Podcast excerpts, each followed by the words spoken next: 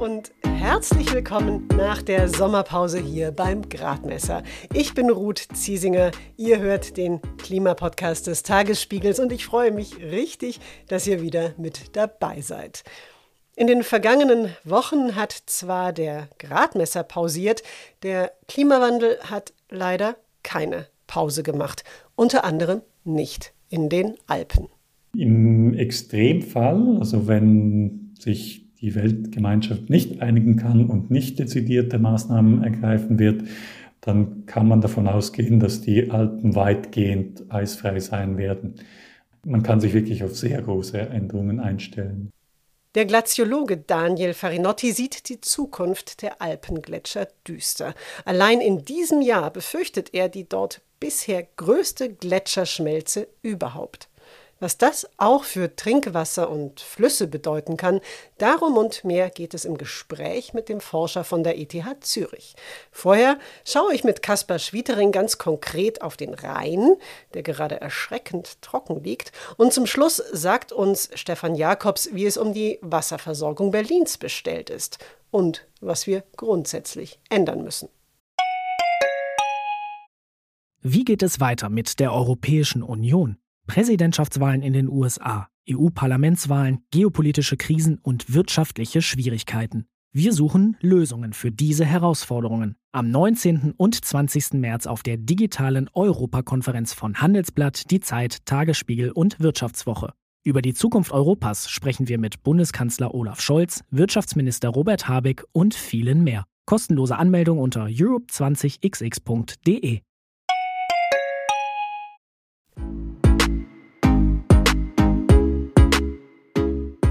Eis und Wasser, darum geht es in dieser Podcast-Folge. Und Wasser, das fehlt gerade dem Rhein. Zu wenig Regen, zu viel Hitze. Noch nie war der Pegelstand im längsten deutschen Strom so niedrig. Bilder des ausgetrockneten Flussbetts vor dem Kölner Dom haben etwas Apokalyptisches. Eine der Folgen? Schifffahrt gibt es auf dem Rhein nur noch eingeschränkt. Und wieder zeigt sich, die Klimakrise ist auch für die Wirtschaft ein massives Problem. Warum genau, sagt mein Kollege Kaspar Schwietering vom Tagesspiegel Background Verkehr und Smart Mobility. Also die nackten Zahlen sind da beeindruckend. Etwa 80 Prozent der europäischen Fluss- und Kanalschifffahrt, die findet auf dem Rhein äh, statt. Also das ist mit großem Abstand die wichtigste Wasserstraße in Europa, die auch so gut ausgebaut ist wie keine andere. Und zum anderen leben nirgendwo in Europa so viele Menschen, äh, rund 50 Millionen so im Einzugsgebiet. Am Rhein gibt es auch ganz viele große Fabriken aus der Chemie, Pharmaindustrie, aus der Autobranche. Äh, Konzerne wie BASF, Mercedes-Benz, Ford, zwei große Raffinerien und viele Kohlekraftwerke, die alle nutzen für ihre Logistik die Rheinschiffer. Und äh, jetzt funktioniert das eben nicht mehr wirklich, weil die Wasserstände so niedrig sind. Ähm, jenseits äh, von Köln kann eigentlich nicht mehr gefahren werden, weil der Mittelrhein da zu eng ist.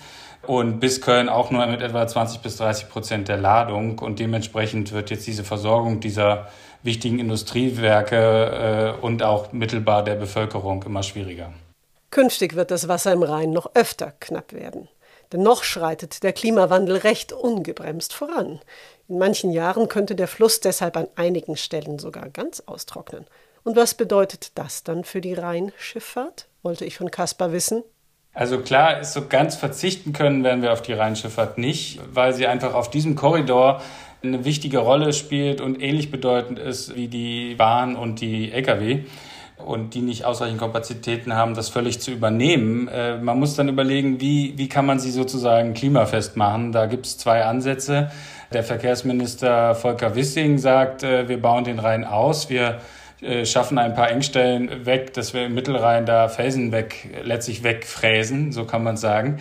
Die Gegenmeinung vertritt der Verkehrsminister von Nordrhein-Westfalen, Oliver Krischer, der sagt, wir passen lieber die Schiffe äh, dem Fluss an als den Fluss den, den Schiffen.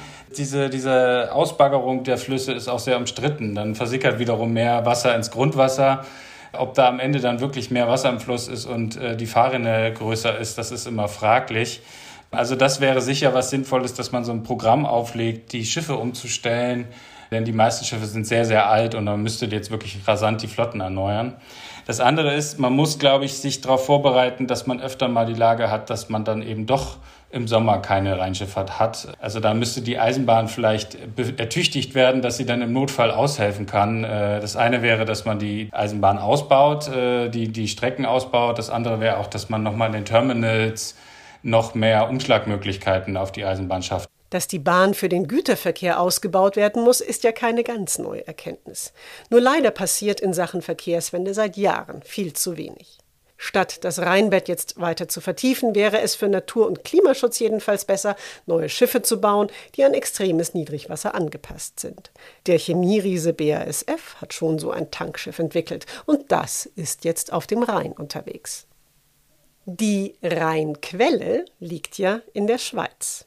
Gespeist wird sie dort auch aus Gletscherwasser.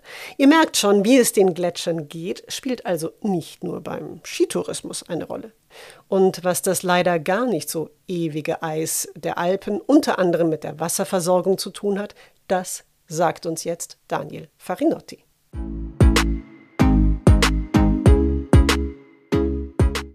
Daniel Farinotti ist Glaziologe und Professor an der ETH Zürich. Er forscht unter anderem zu Gletscher-Klima-Interaktionen und er ist selbst oft auch auf Gletschern unterwegs.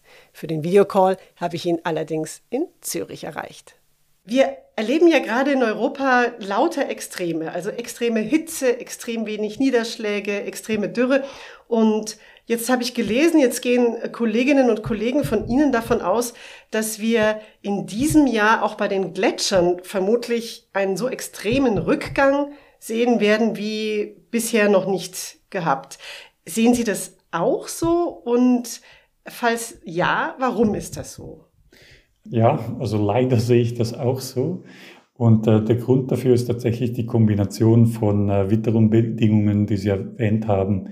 Also einerseits hatten wir einen sehr trockenen Winter, äh, was bedeutet, dass die Gletscher sehr wenig Schneezufuhr hatten und einen sehr heißen Sommer mit den entsprechenden Hitzewellen, was bedeutet, dass die Gletscher auch sehr viel Schmelze erfahren haben.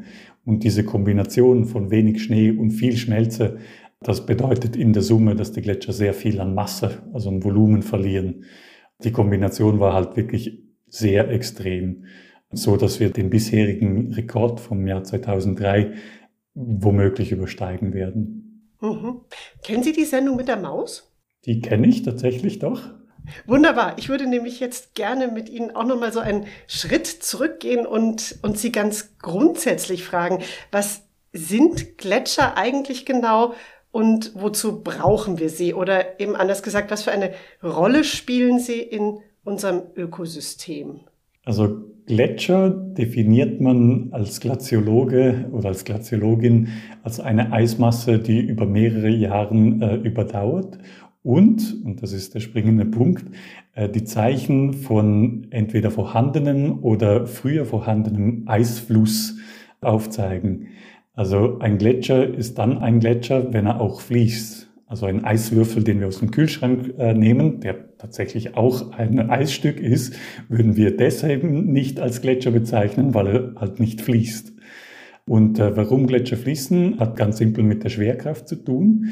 Also wenn man als äh, Schneeflocke fällt und dann durch eine neue Schneeflocke überlagert wird und äh, das immer wieder passiert, dann wird man irgendwann so äh, verdichtet, dass man zu Eis wird. Und wenn das äh, weiter und weiter passiert, dann türmen sich diese Schichten irgendwann so weit auf, dass sie beginnen, unter dem eigenen Gewicht so zu fließen wie ein Honig, den man auf einem gekippten Brett ausschütten würde. Und das macht tatsächlich ein, ein Gletscher aus, also dieser, dieser Fluss. Jetzt, mhm. warum sie wichtig sind oder wie betreffen sie uns im, im alltäglichen Leben, da hat es wahrscheinlich eine ganze Reihe von möglichen Antworten. Aber wahrscheinlich die wichtigste Funktion, die Gletscher haben, sind die eines Wasserspeichers.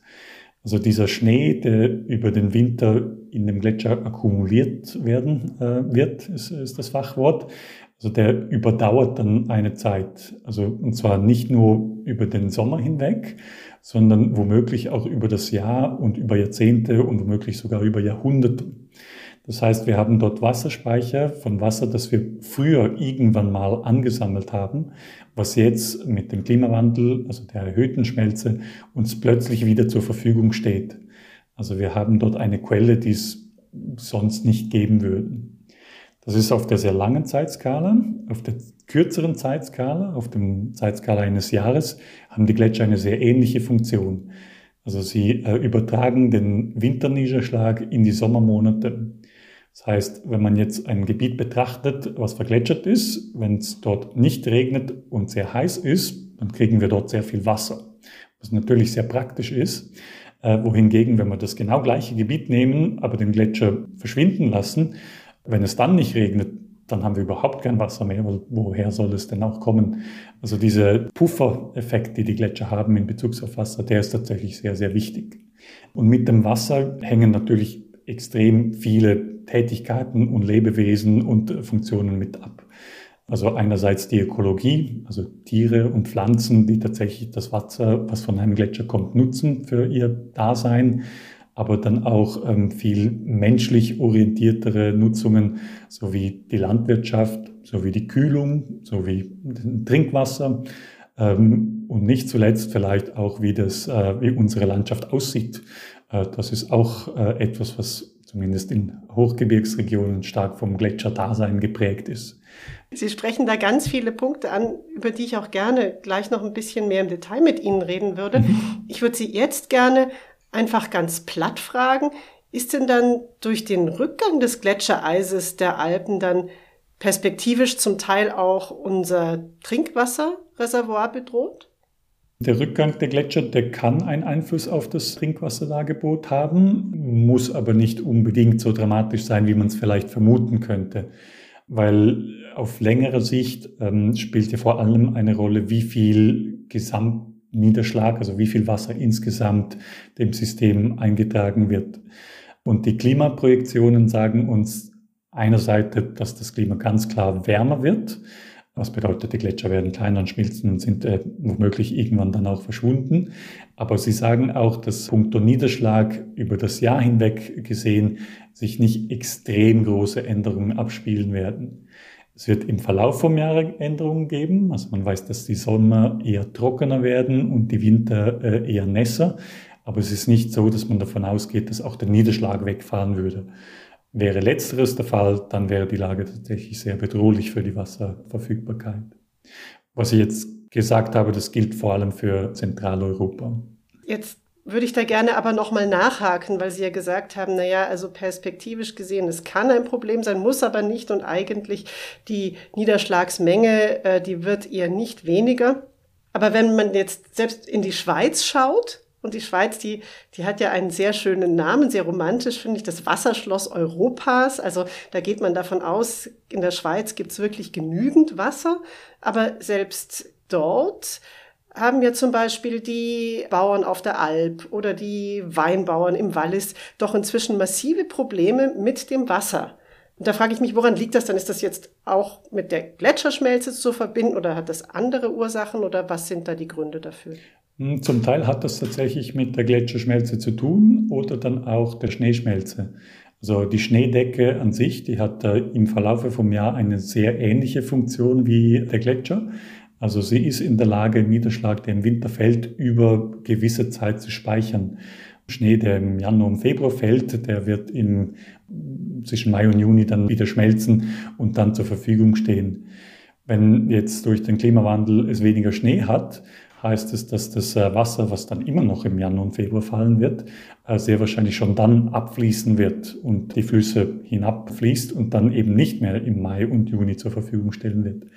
Das heißt, wenn man diese Funktion ersetzen muss äh, oder will, dann ja, könnte es schwierig werden, weil die Mengen, die von Gletschern und Schnee zurückgehalten werden, also die Wassermengen, die sind sehr groß. Man könnte mit dem Gedanken spielen, das Wasser zwischenzulagern, in Staudämmen zum Beispiel. Aber man müsste bereit sein, ziemlich große Wasserreservoire anzulegen, was einerseits kostspielig, andererseits landintensiv, also nutzungsintensiv ist und auch das Landschaftsbild wahrscheinlich prägen würde. In Deutschland gibt es ganze fünf Gletscher und die liegen alle in Bayern. Im gesamten Alpenraum aber gibt es knapp 4000 Gletscher, glaube ich. Die deutschen Gletscher, die sind vermutlich in zehn Jahren tatsächlich alle weg. Aber wie sieht es denn mit den Gletschern insgesamt im Alpenraum aus? Verschwinden die auch? Sind also quasi diese majestätischen Gipfel dann irgendwann mal alle grau und nicht mehr weiß? Wie muss ich mir das vorstellen? Wie so oft ist die Antwort der Wissenschaftler, es kommt drauf an. Und mhm. worauf es äh, ganz besonders drauf ankommt, ist, was wir als Weltgemeinschaft in der nächsten Zeit tun würden. Und was sich dahinter verbirgt, hinter dieser Aussage, hat damit zu tun, wie viel Treibhausgase emittiert werden und also wie schnell wir in der Lage sein werden, von äh, fossilen Brennstoffen abzukommen und fossilen Energieträgern.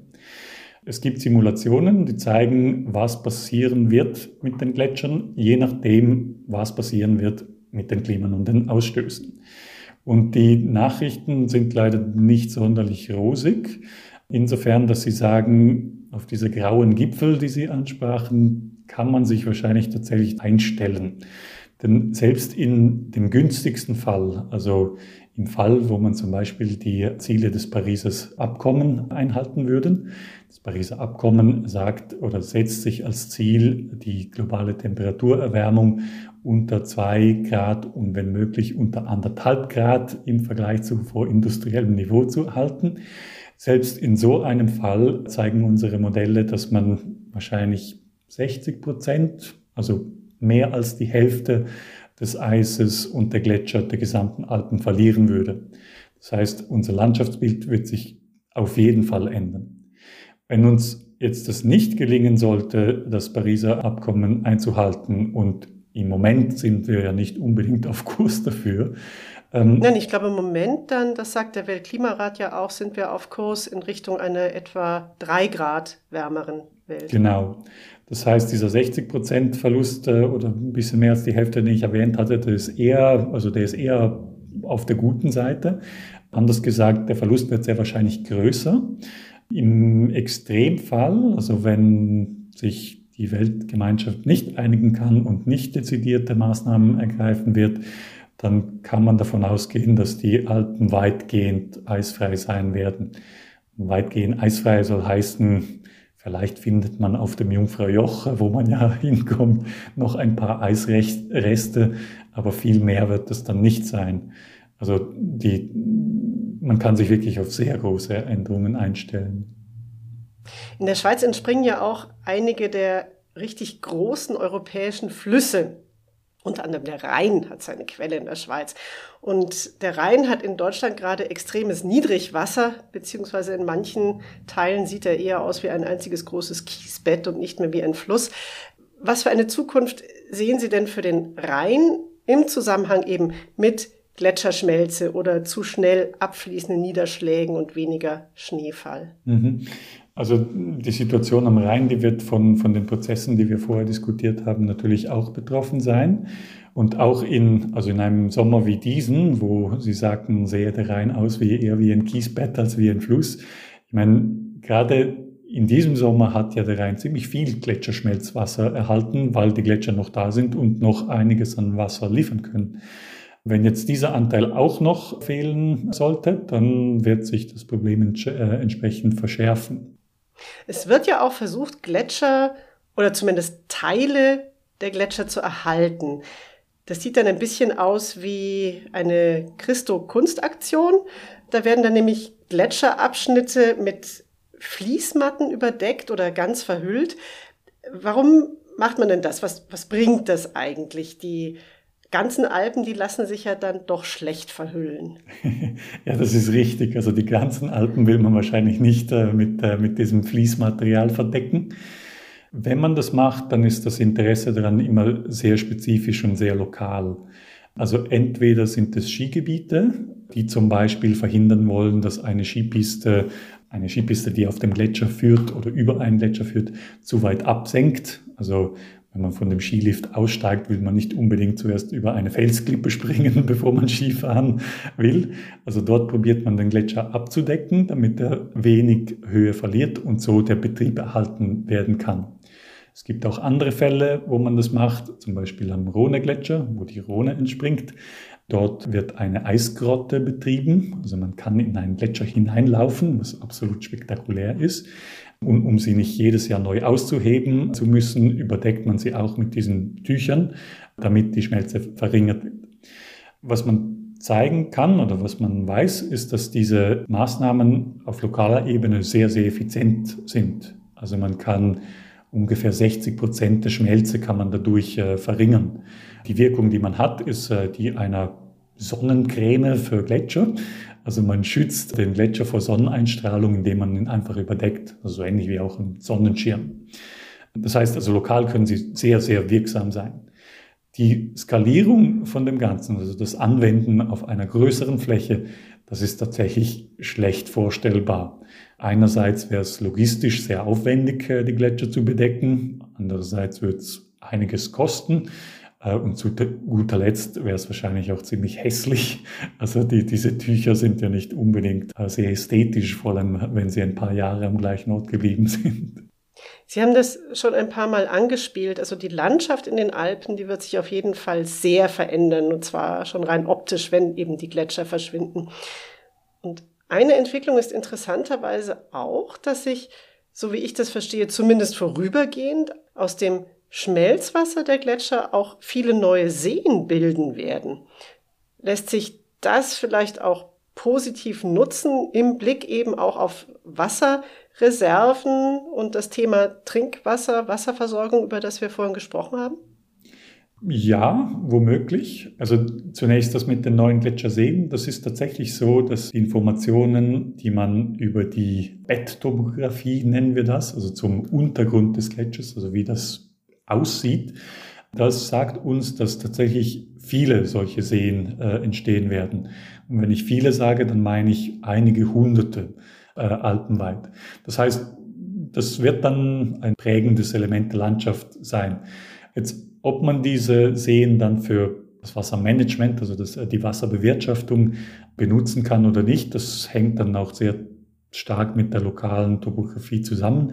Nicht jeder See wird sich dafür eignen wird Seen geben, die sich stark dafür eignen. Und es wird auch Konstellationen geben, äh, in denen man wahrscheinlich noch nachhelfen will. Also man könnte tatsächlich sich überlegen, dass die eisfrei werdenden Orte womöglich für neue Nutzungen zur Verfügung stehen.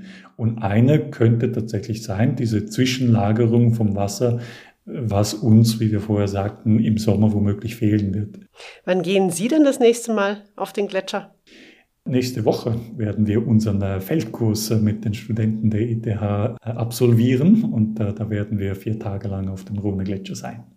Und was ist Ihr Rat, damit wir möglichst viele der Gletscher behalten können? Oh, der ist einfach. CO2-Ausstoß minimieren.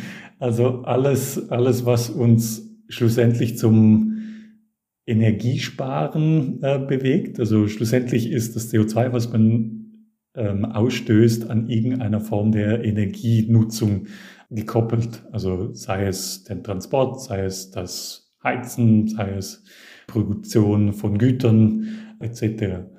Alles, was wir nicht brauchen sozusagen, also alles, was wir verhindern können, ist natürlich ein Beitrag. Und wie ich vorher sagte, ich meine, es gibt eigentlich nur ein Rezept, um die Gletscher zu retten. Und das ist, sie nicht mit Fließ zu bedecken, sondern den Klimawandel in den Griff zu kriegen, wenn ich jetzt das so salopp ausdrücken darf.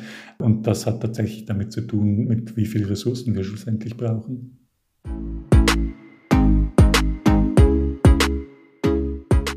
Die Botschaft von Daniel Farinotti ist die der gesamten Klimawissenschaft. Wir müssen mit unserem CO2-Ausstoß runter, so rasch wie möglich. Warum? Das lässt sich diesen Sommer auch eindrücklich in Berlin erleben. Es könnte der trockenste Sommer seit Beginn der Wetteraufzeichnungen in der Hauptstadt werden. Was denn eigentlich die normale Regenmenge pro Quadratmeter im Sommer wäre, das wollte ich von meinem Kollegen Stefan Jakobs wissen. Also normal wären für die Sommermonate so knapp 200 Liter. Und wir sind jetzt so ungefähr bei einem Viertel bis einem Drittel davon. Es kann ja sein, dass im August noch was kommt. Also Sommer ist ja meteorologisch Juni, Juli, August, die Kalendermonate. Und vielleicht kommen wir also auf Platz zwei. Aber dann ist immer noch, fehlt immer noch die Hälfte und das geht zusammen mit Temperaturen, die viel höher sind als früher. Das heißt, es verdunstet viel mehr, sowohl aus den Gewässern als auch aus der Landschaft. Und es fügt sich ein in eine wirklich sehr, sehr lange Trockenperiode. Also man kann sagen, bis auf 2017 waren wirklich die ganzen letzten Jahre alle viel zu trocken. Und das schleppen wir sozusagen jetzt hinter uns her. Es müsste eigentlich, muss man sagen, inzwischen schon nicht mal mehr nur wochenlang regnen, sondern monatelang müssten wir eigentlich Regenphasen haben. So viel fehlt inzwischen. Größenordnungs fehlt seit 2018 ungefähr ein kompletter Jahresniederschlag inzwischen. Ein kompletter Jahresniederschlag, das sind 600 Liter Wasser auf einen Quadratmeter. Oder anders gesagt, der Inhalt von 60 großen Gießkannen. Dass der fehlt, das sieht man der Stadtnatur an. Bäume verlieren jetzt schon ihre Blätter, der Mauerpark ist eine braune Wüste.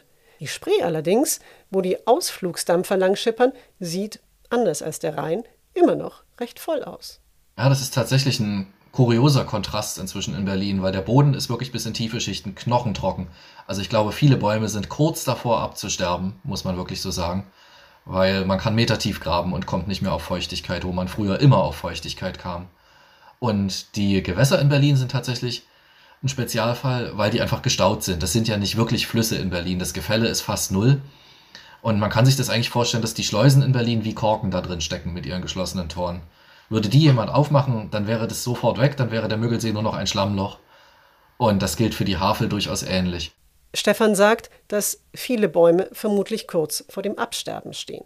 Fragt sich, was jetzt getan werden kann. Denn Sommer wie dieser und noch wärmere werden künftig noch häufiger werden.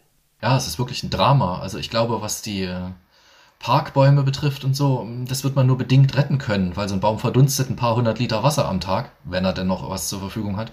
Der kann sich ein bisschen schützen, zum Teil eben indem er ganze Äste abbrechen lässt, damit einfach weniger Verdunstungsfläche da ist. Oder auch jetzt, was du gesagt hast, dass im Sommer es schon aussieht wie im Herbst, hat auch damit zu tun. Weniger Blätter, weniger Verdunstung. Also da kann man nur hoffen, dass die Widerstandskraft so ist, dass die Bäume irgendwie über die Runden kommen. Aber man kann die nicht alle gießen.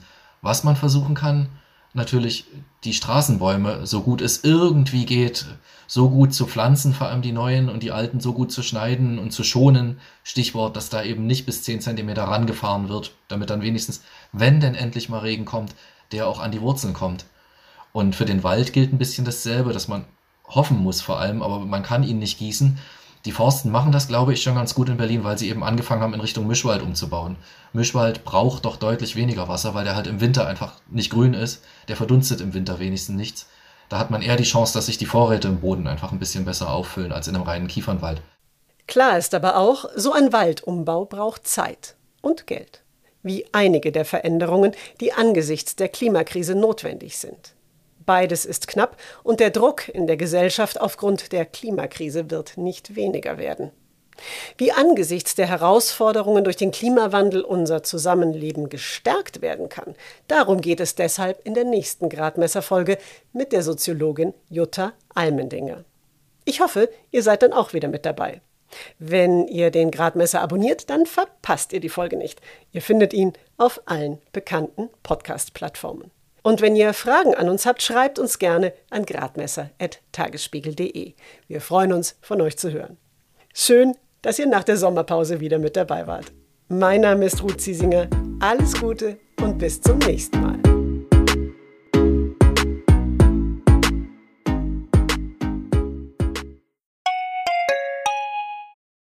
Wie geht es weiter mit der Europäischen Union? Präsidentschaftswahlen in den USA. EU-Parlamentswahlen, geopolitische Krisen und wirtschaftliche Schwierigkeiten. Wir suchen Lösungen für diese Herausforderungen. Am 19. und 20. März auf der digitalen Europakonferenz von Handelsblatt, Die Zeit, Tagesspiegel und Wirtschaftswoche.